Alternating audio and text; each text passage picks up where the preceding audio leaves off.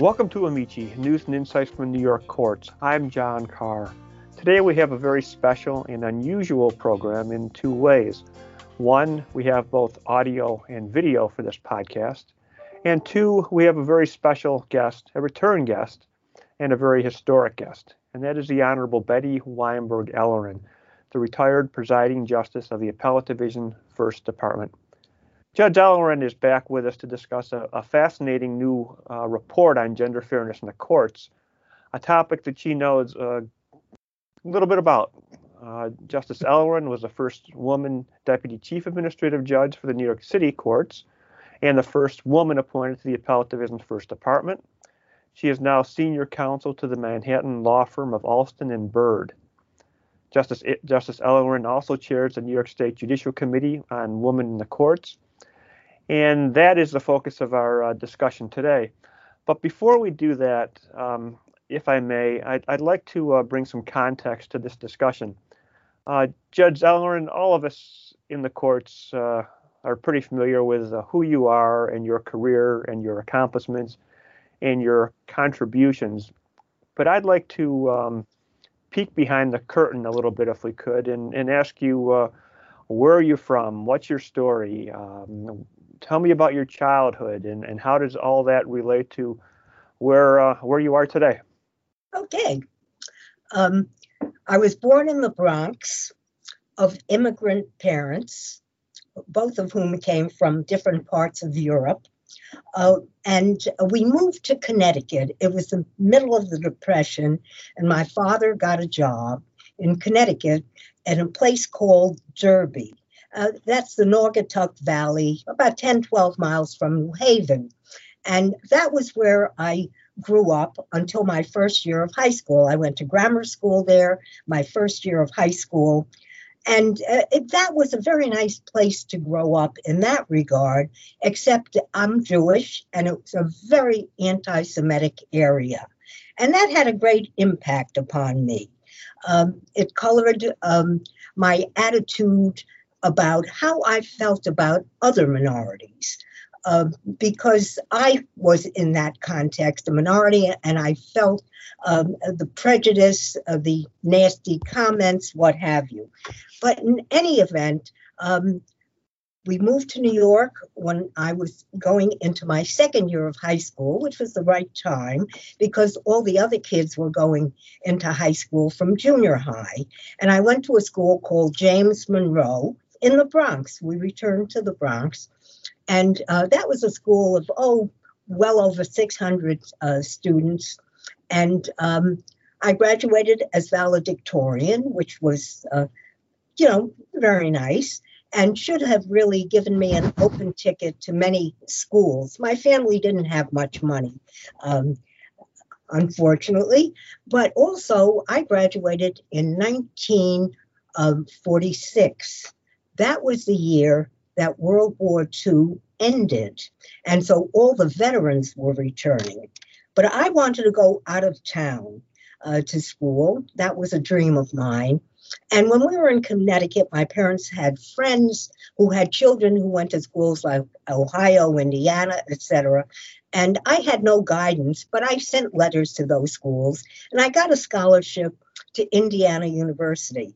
Uh, so I went out there gorgeous, gorgeous campus. That was the first week. I loved it.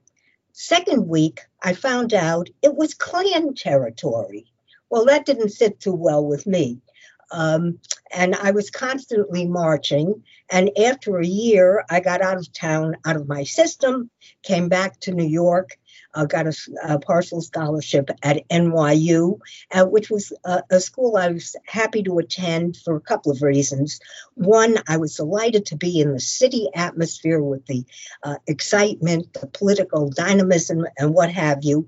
And it was a place where I could get two degrees in six years. The first year of at Indiana counting, and I took extra courses, and I did. I got a BA and an LLB. Um, and for me, the extra year's tuition was important because I had worked my way through school, worked in the summers, worked at uh, you know various jobs uh, during the year. Um, then I graduated from law school, And um, NYU did not have a particularly great placement uh, service. I w- must say this about NYU. For the most part, it was a friendly atmosphere for women students than many of the other law schools. Um, NYU was ahead of the curve in that regard. And um, I never felt out of place there. Um, if I had a couple of incidents with some of the young men, um, I had a lot of moxie. I remember uh, early on, one of the guys came over and said, What are you here for? To get a husband?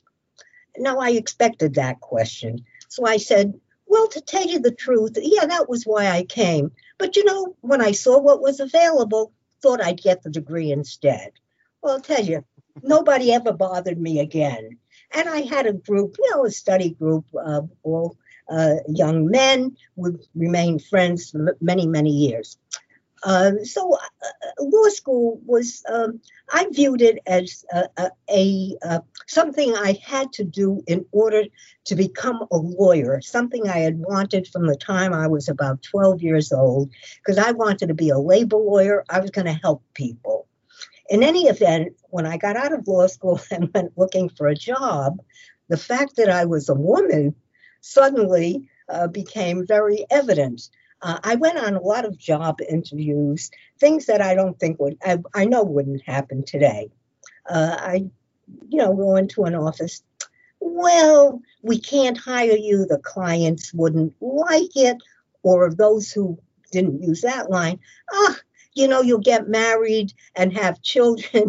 and I used to say to myself, I wish you'd tell that to my mother, who was very concerned when I went to school that that might not happen, although, although it didn't. I had three wonderful children.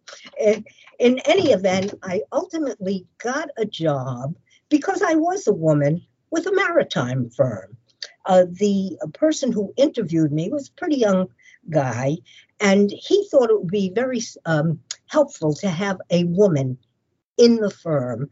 And when he went in to tell the senior partner that there was somebody he wanted him uh, to interview, I heard the scream, A woman? Are you crazy?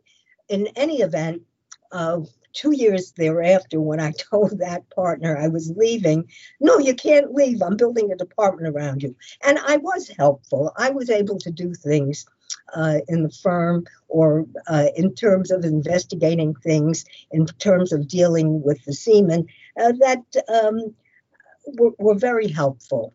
The seamen treated me like a lady.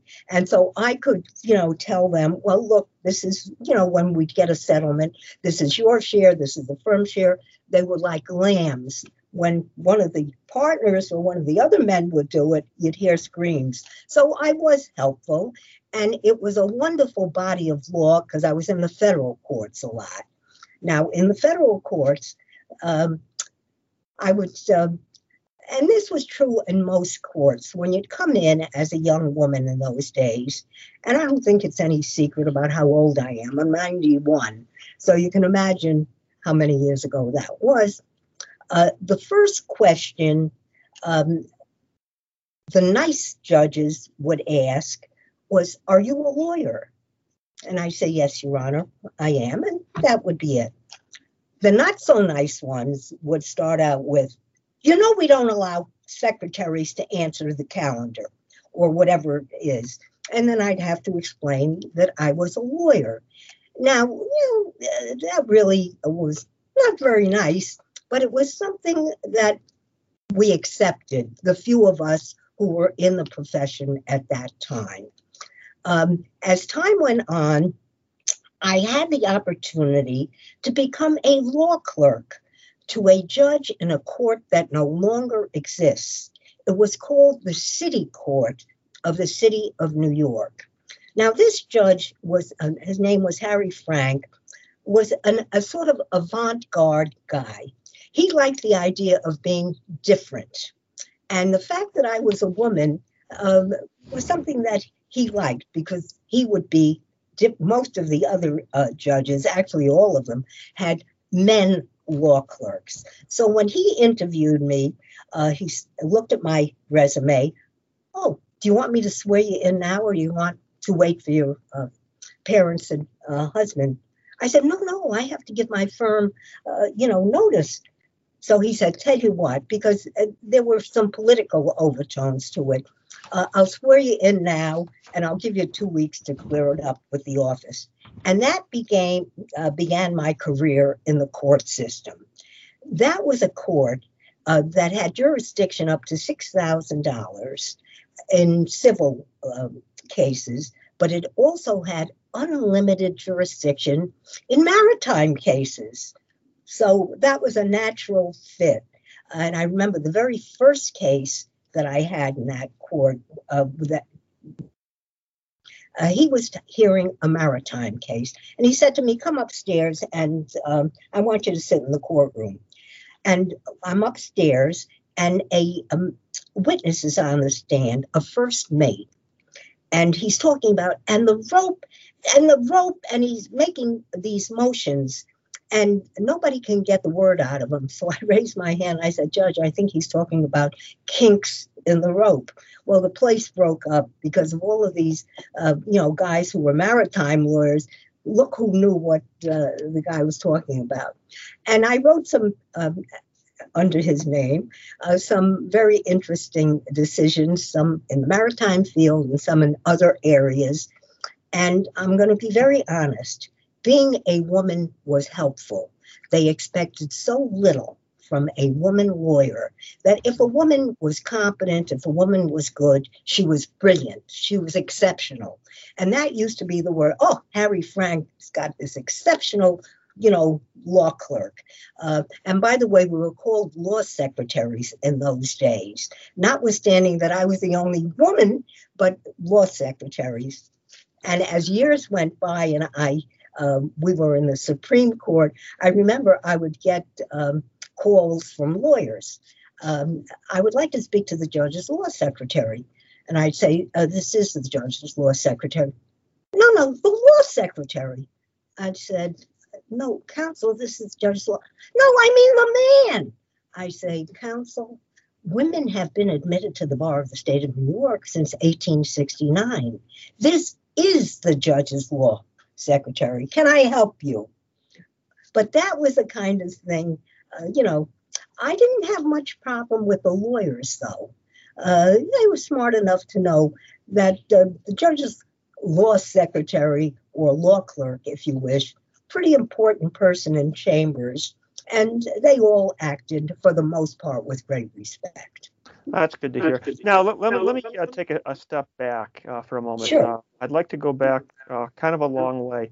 Um, you were a uh, a young woman. You may have already may have even been an attorney by that point when uh, Brown v. Board of Education was decided. But your your activism, your caring about these sort of issues, your experiences as a child experiencing anti-Semitism, um, I'd, I'd, like to explore that. What what were what were your thoughts at the time? What was going through your well, head? you aware of all this? Let me put it to this way: I started marching when I was 16 years old. I was very active in high school clubs. When I got to college, I became president of the NYU Democratic Club. I was always marching against injustice, including racial injustice. At Indiana, uh, that was what soured me at, on Indiana. There was a conference on racial equality, and every restaurant in town put up a sign We cater to white trade well, it was good for my diet, but I never stepped into another restaurant in that town. And that was what decided me no way am I staying here. They can keep the rolling, beautiful hills and beautiful buildings. This is not for me. And uh, I was I was marching uh, there as well uh, for you know I think the um, African American, although they were called at that time, you know, the black fraternity sororities were not, and I was not a sorority person, but they were not eligible to be part of the group, and uh, I marched against that.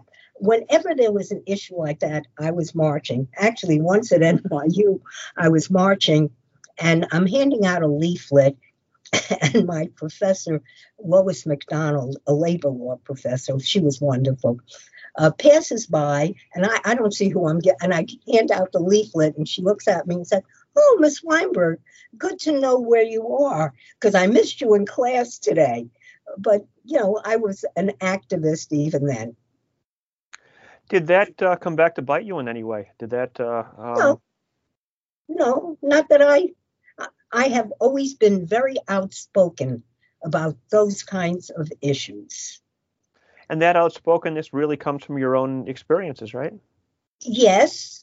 And because I think it's the right thing to do. I wanted to be a labor lawyer because my father, you know, had been a union uh, person when he was um, younger, and I wanted to help working people achieve, you know, uh, proper status. Trouble is, the uh, lawyers who represented unions were not waiting with open arms for me, and it was a different uh, sort of uh, atmosphere by the time I graduated from law school. I had an idealized version, you know, of what union law would be like. Sure. Now, in 1986, the New York State Task Force on Women in the Courts issued a uh, report concluding that gender bias um, was pervasive, a pervasive problem in the courts, and that That's women right. were frequently denied uh, equal justice, equal treatment, and equal opportunity.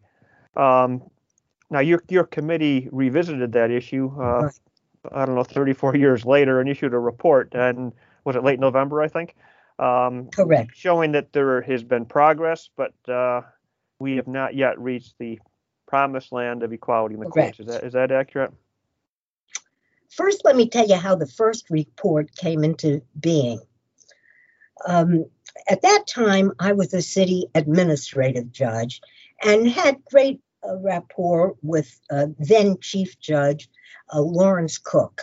He came from Monticello, but he was truly a man committed to justice.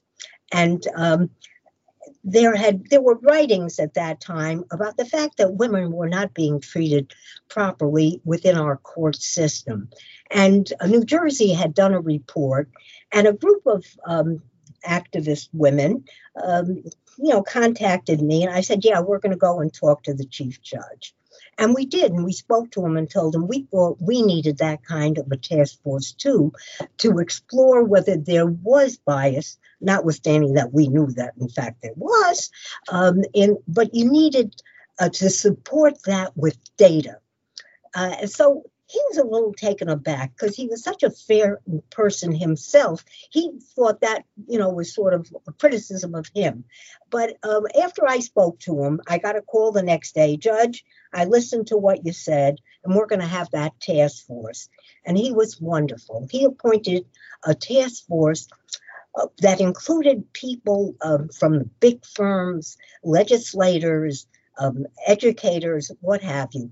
Actually, very few uh, of what you would call uh, people committed to gender equality. I was a little disappointed, but he was much smarter than I because those t- people, when they are converts, believe me, they go all the way and they have an impact um, far beyond what those who are known to be, you know, um, sort of prejudiced in an area uh, can have. And they came out after hearings, after meetings, what have you, with a report that, as you say, said that gender uh, bias infected all areas of our court system. And one of the recommendations was the appointment of a permanent committee to f- follow the progress uh, we met, well, that report had a lot of recommendations. By the way, I was not a member of that uh, task force. Had a lot of recommendations as to how to address the incidents of bias that pervaded the court system. And uh, the, it said there should be a committee to oversee the implementation of those recommendations. Now, the chief judge to whom the report um, was given, because there had been a change, Judge Cooke had to retire, was Sol Wachtler. And he took it very seriously. his law day program, right after the report was presented to him, was on that uh, issue, that he was committed to seeing that those recommendations were fulfilled, and he did establish the committee. I think it was called um, the Committee to Implement the Recommendations of the Task Force on Women in the Courts. That was quite a mouthful. Uh, ultimately, it, uh, I think it was Judge Kaye who changed it to uh, the New York State Committee on Women in the Courts.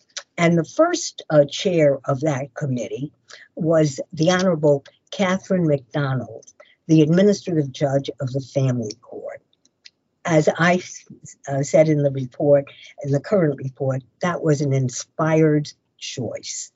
She was fabulous. And she um, came up with the idea that, you know, no one statewide committee can really have eyes and ears everywhere, and that you really need input from the localities. What's going on in the various districts? And so she was the one who initiated uh, the local committees. We have a local gender fairness committee in every one of the judicial districts within the state. And in a sense, they are the eyes and ears. And we have an annual conference that, co- uh, that in a sense, compiles all of what we hear from around the state, and we try to incorporate it in what our, you know, focus is for the following years. Now, at one of those annual meetings, oh, about three years ago, I think, when it was about 30 years after the original report. I don't know, we had a whole big discussion at the annual meeting. These are problems that still exist, etc. So mindful of um, how we approached it, how it was approached originally, we realized just talking about it in that abstract way did not have the same impact as if you have concrete data to back up the you know the uh, problems that you are complaining about. So we decided, um, well, you know, I guess it's time maybe for another task force uh, or for another report. And uh, as usual in the court system, money was very scarce. But this is one time I'm not a big technology lover, as everybody who knows me knows. But I appreciate that in this instance, technology was very helpful.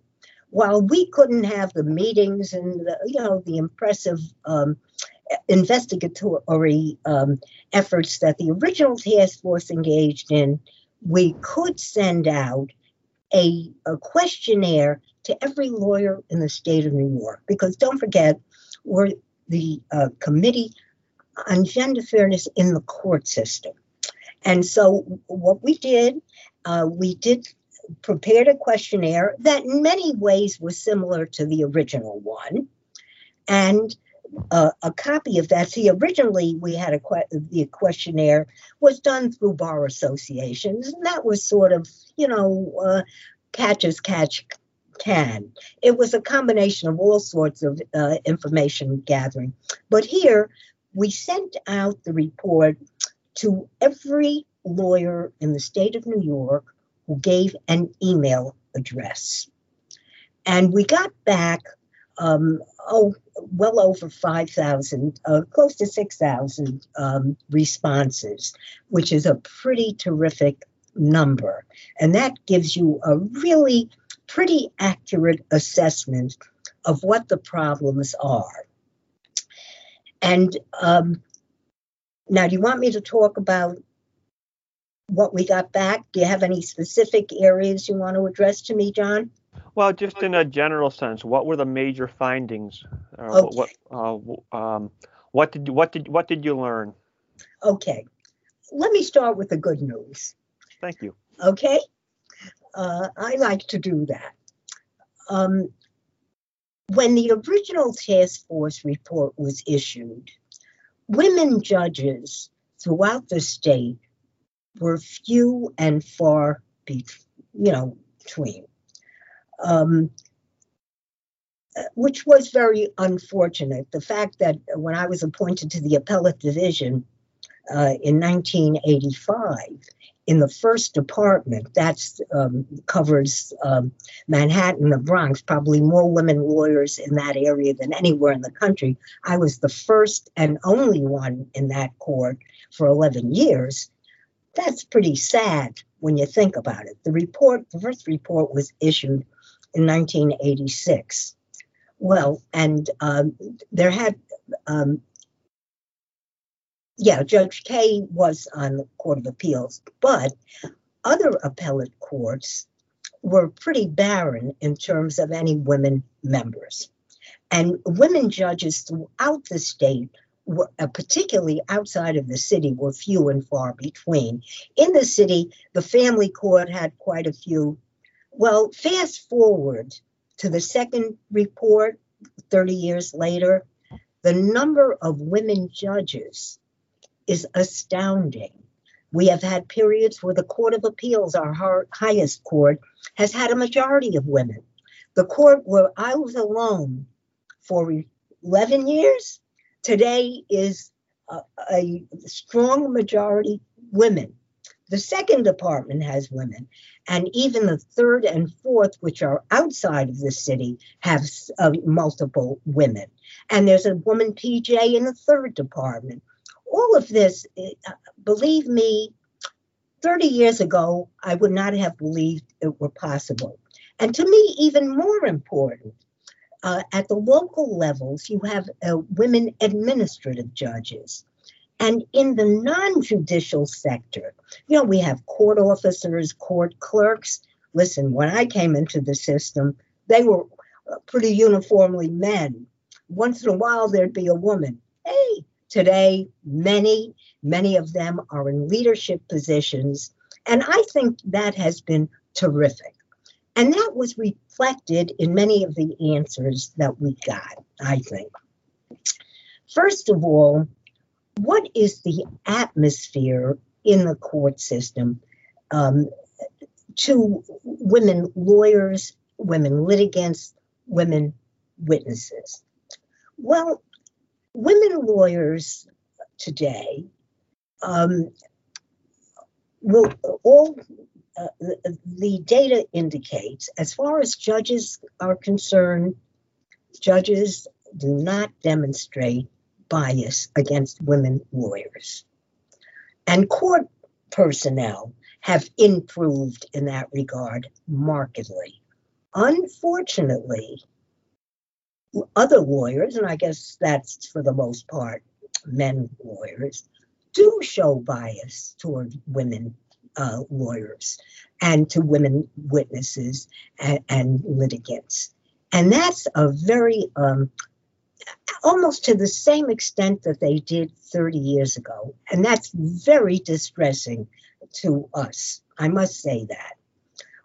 Also, credibility. After all, what uh, when you go to court for a case, credibility is critical. Now, the report indicated, you know, from the data, women lawyers and litigants and witnesses are given less credibility by judges in a lesser degree, but lawyers really take advantage in that area, and that's terrible. Uh, that's something that we really, because that interferes with um, a just result. That you ta- you take two witnesses, one is a man, uh, you know, expert witness, the other is a woman, and you automatically give her less. Now, I'm not saying that it is a majority, an overwhelming majority, but it is sufficiently concerning that we have to be aware of it and seek to eliminate it. Now, when we talk about, when I said to you, judges were not, um, I, I, hate to use the word guilty, but judges uh, didn't engage in uh, untoward conduct toward women lawyers, litigants, etc. But the one area that we fault judges uh, on is that if they see it happening by lawyers or by others, they don't necessarily intercede. and they do have, they control the courtroom. They have an obligation to intercede, both in the courtroom and, frankly, within the profession itself. After all, judges are the leaders of our system of justice, and they have to set the pattern. Uh, there um, also other areas where there have been improvements.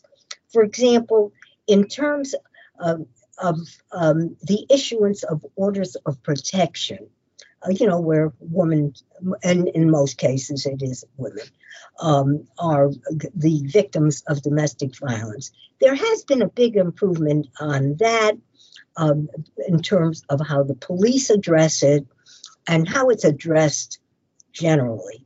One of the things that's of great concern there is that the courthouse does not have safe spaces for those victims on the first return. And, you know, this goes, of course, to uh, the whole issue of um, financial stability of uh, our entire system. We're at a terrible crisis now. I don't have to tell you uh, financially. And uh, while there are, it, it, depends on the courthouses within the city of New York. Some of the um, institutional, uh, you know, domestic violence uh, groups do have some safe spaces. Overall, uh, when a woman comes back on the initial, um, you know, order of protection date, um, there are not safe spaces, and that can be uh, very dangerous. And uh, we make big, uh, a lot of recommendations about posting information in courthouses. One as to where to report incidents of um, discrimination or uh, uh, abuse or uh, maltreatment, and that's important. Uh, the public has to be aware if something is wrong, there's got to be a way to report it and report it easily. And we've made very specific recommendations. And uh, we're now in the process uh, under the aegis of Judge um, Richardson Mendelson of trying to implement many of those uh, reservations. An area to me of particular concern is the um, support provisions upon termination of marriage.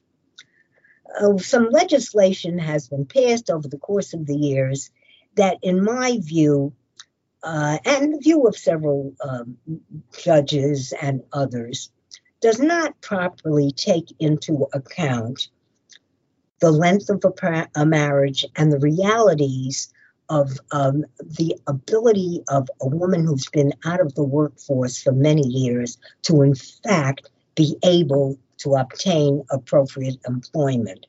And the statute is not very um, sensitive to that, nor does the statute um, both as to equitable distribution or support, give appropriate emphasis to the value of work that has, has been traditionally considered women's work. You know, the tort lawyers in New York City, pretty smart guys and women, and they know how to lay out what it costs to do all of the tasks that an ordinary homemaker does or a caretaker does. They can assess an economic value to it, but that's in their tort cases, a limited number of cases.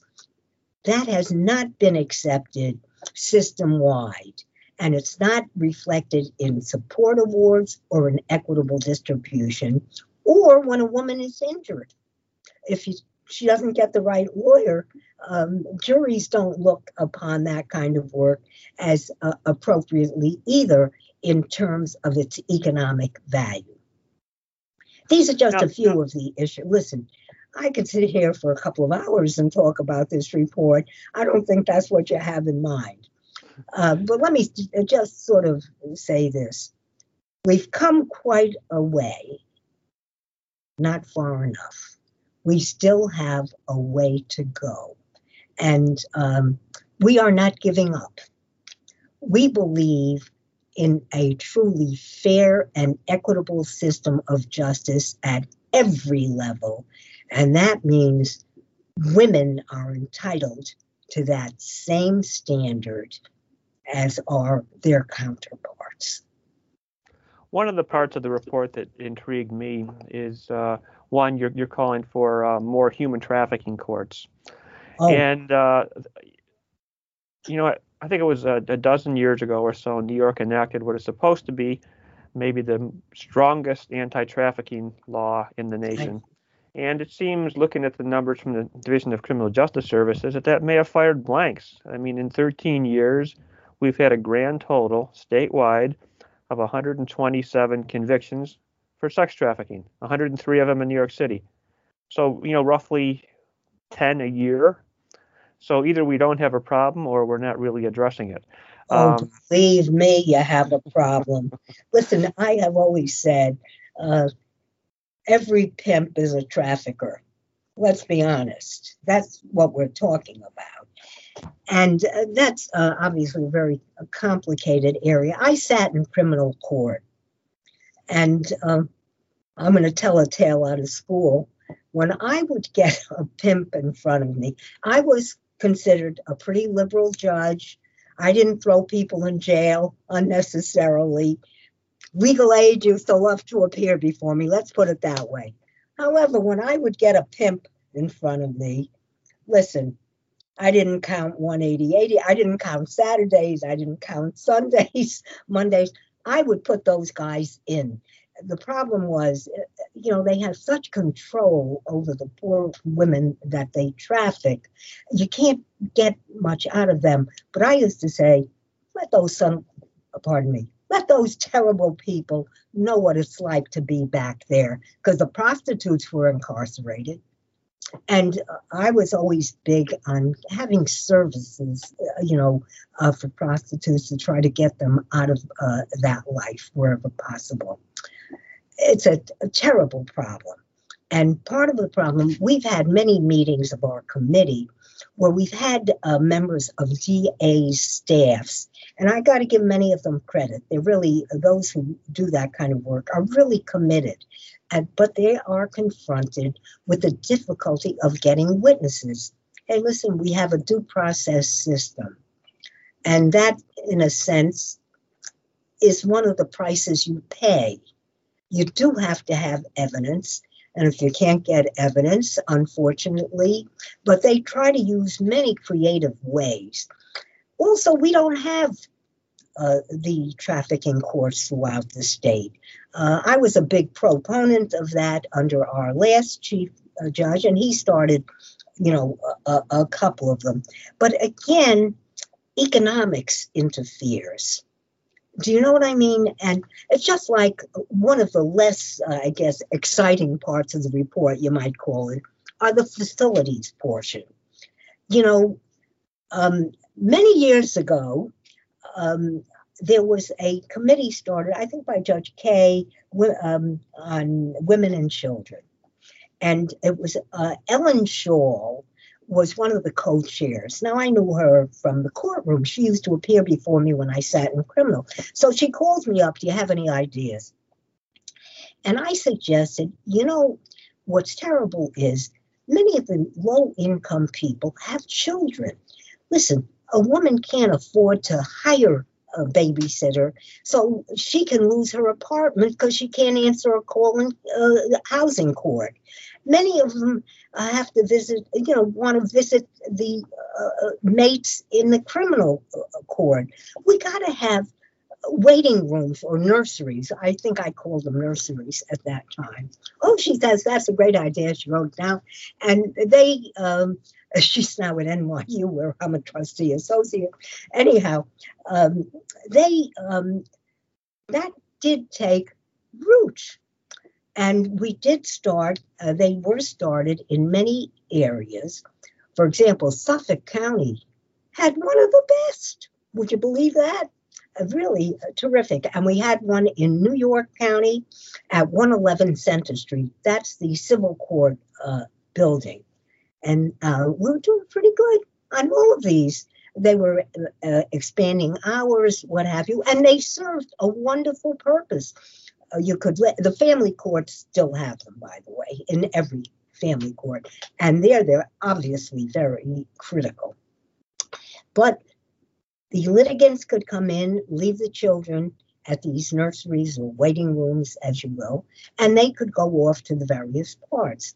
Then came 2007 with the rec- recession. Uh, they had a big article in the Times yesterday about it.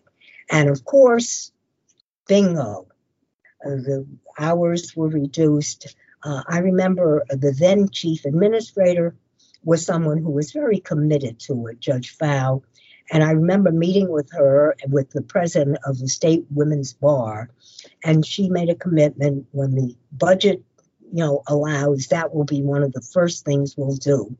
Unfortunately, uh, that has not come to pass because of the budgetary restraints. But that's an important issue, and we're trying to find way creative ways uh, to perhaps incorporate um, community involvement. Uh, do you know what I mean? So that those, uh, okay. Then another thing, in my time, the thought that you would want a lactation room, you know, for a new mother I, did, I didn't even think about that. And I had three kids during the time I was a law clerk. But, okay, hey, today, a lot of women lawyers and women judges as well, and women court personnel are new mothers. And they are entitled, uh, you know, they want to continue with their careers to work. All they need is a lactation space because more and more there's natural breastfeeding. And in New York City, there are many, for the, uh, a good number, outside of the city, lacking. And the irony is that's also something that a little money could uh, provide. They have what are called pods that would be uh, okay for that. But that's something we're pushing I want you to know. And another uh, thing that may sound amusing baby changing tables. Listen, you go into some of these courts and you see a, j- a baby being changed in the on the bench outside of the courtroom. Now, that's not really good for the baby, for the parent, etc. Every bathroom, male and female, should have a baby changing table.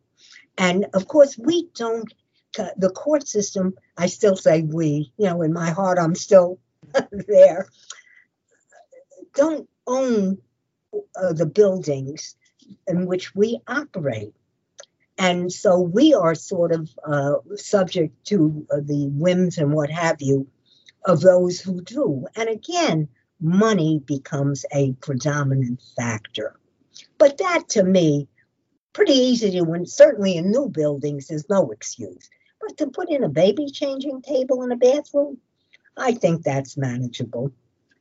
It sounds like uh, you have a mix of recommendations. Some which Very. I would say, some of which I would say are quite easy to achieve.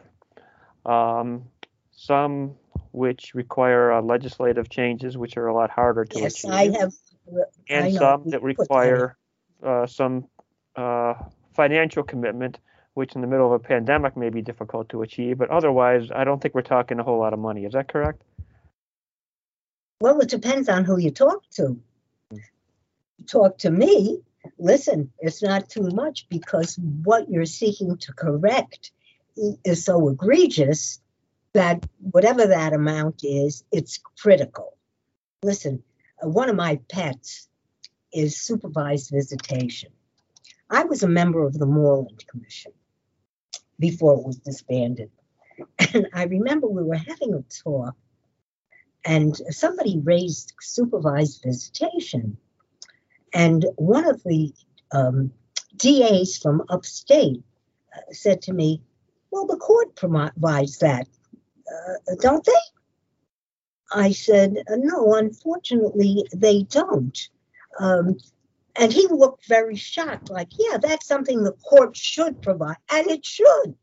But, you know, that becomes a big thing of supervised visitation. There are um, entities you have to pay uh, if there's no fam- appropriate family member available. It's a very complicated thing, but again, there's money. And when you put together all of the little, you know, the money pockets, um, it, especially in today's uh, climate, we're going to have to come up with some creative ways. We may have to have cake sales.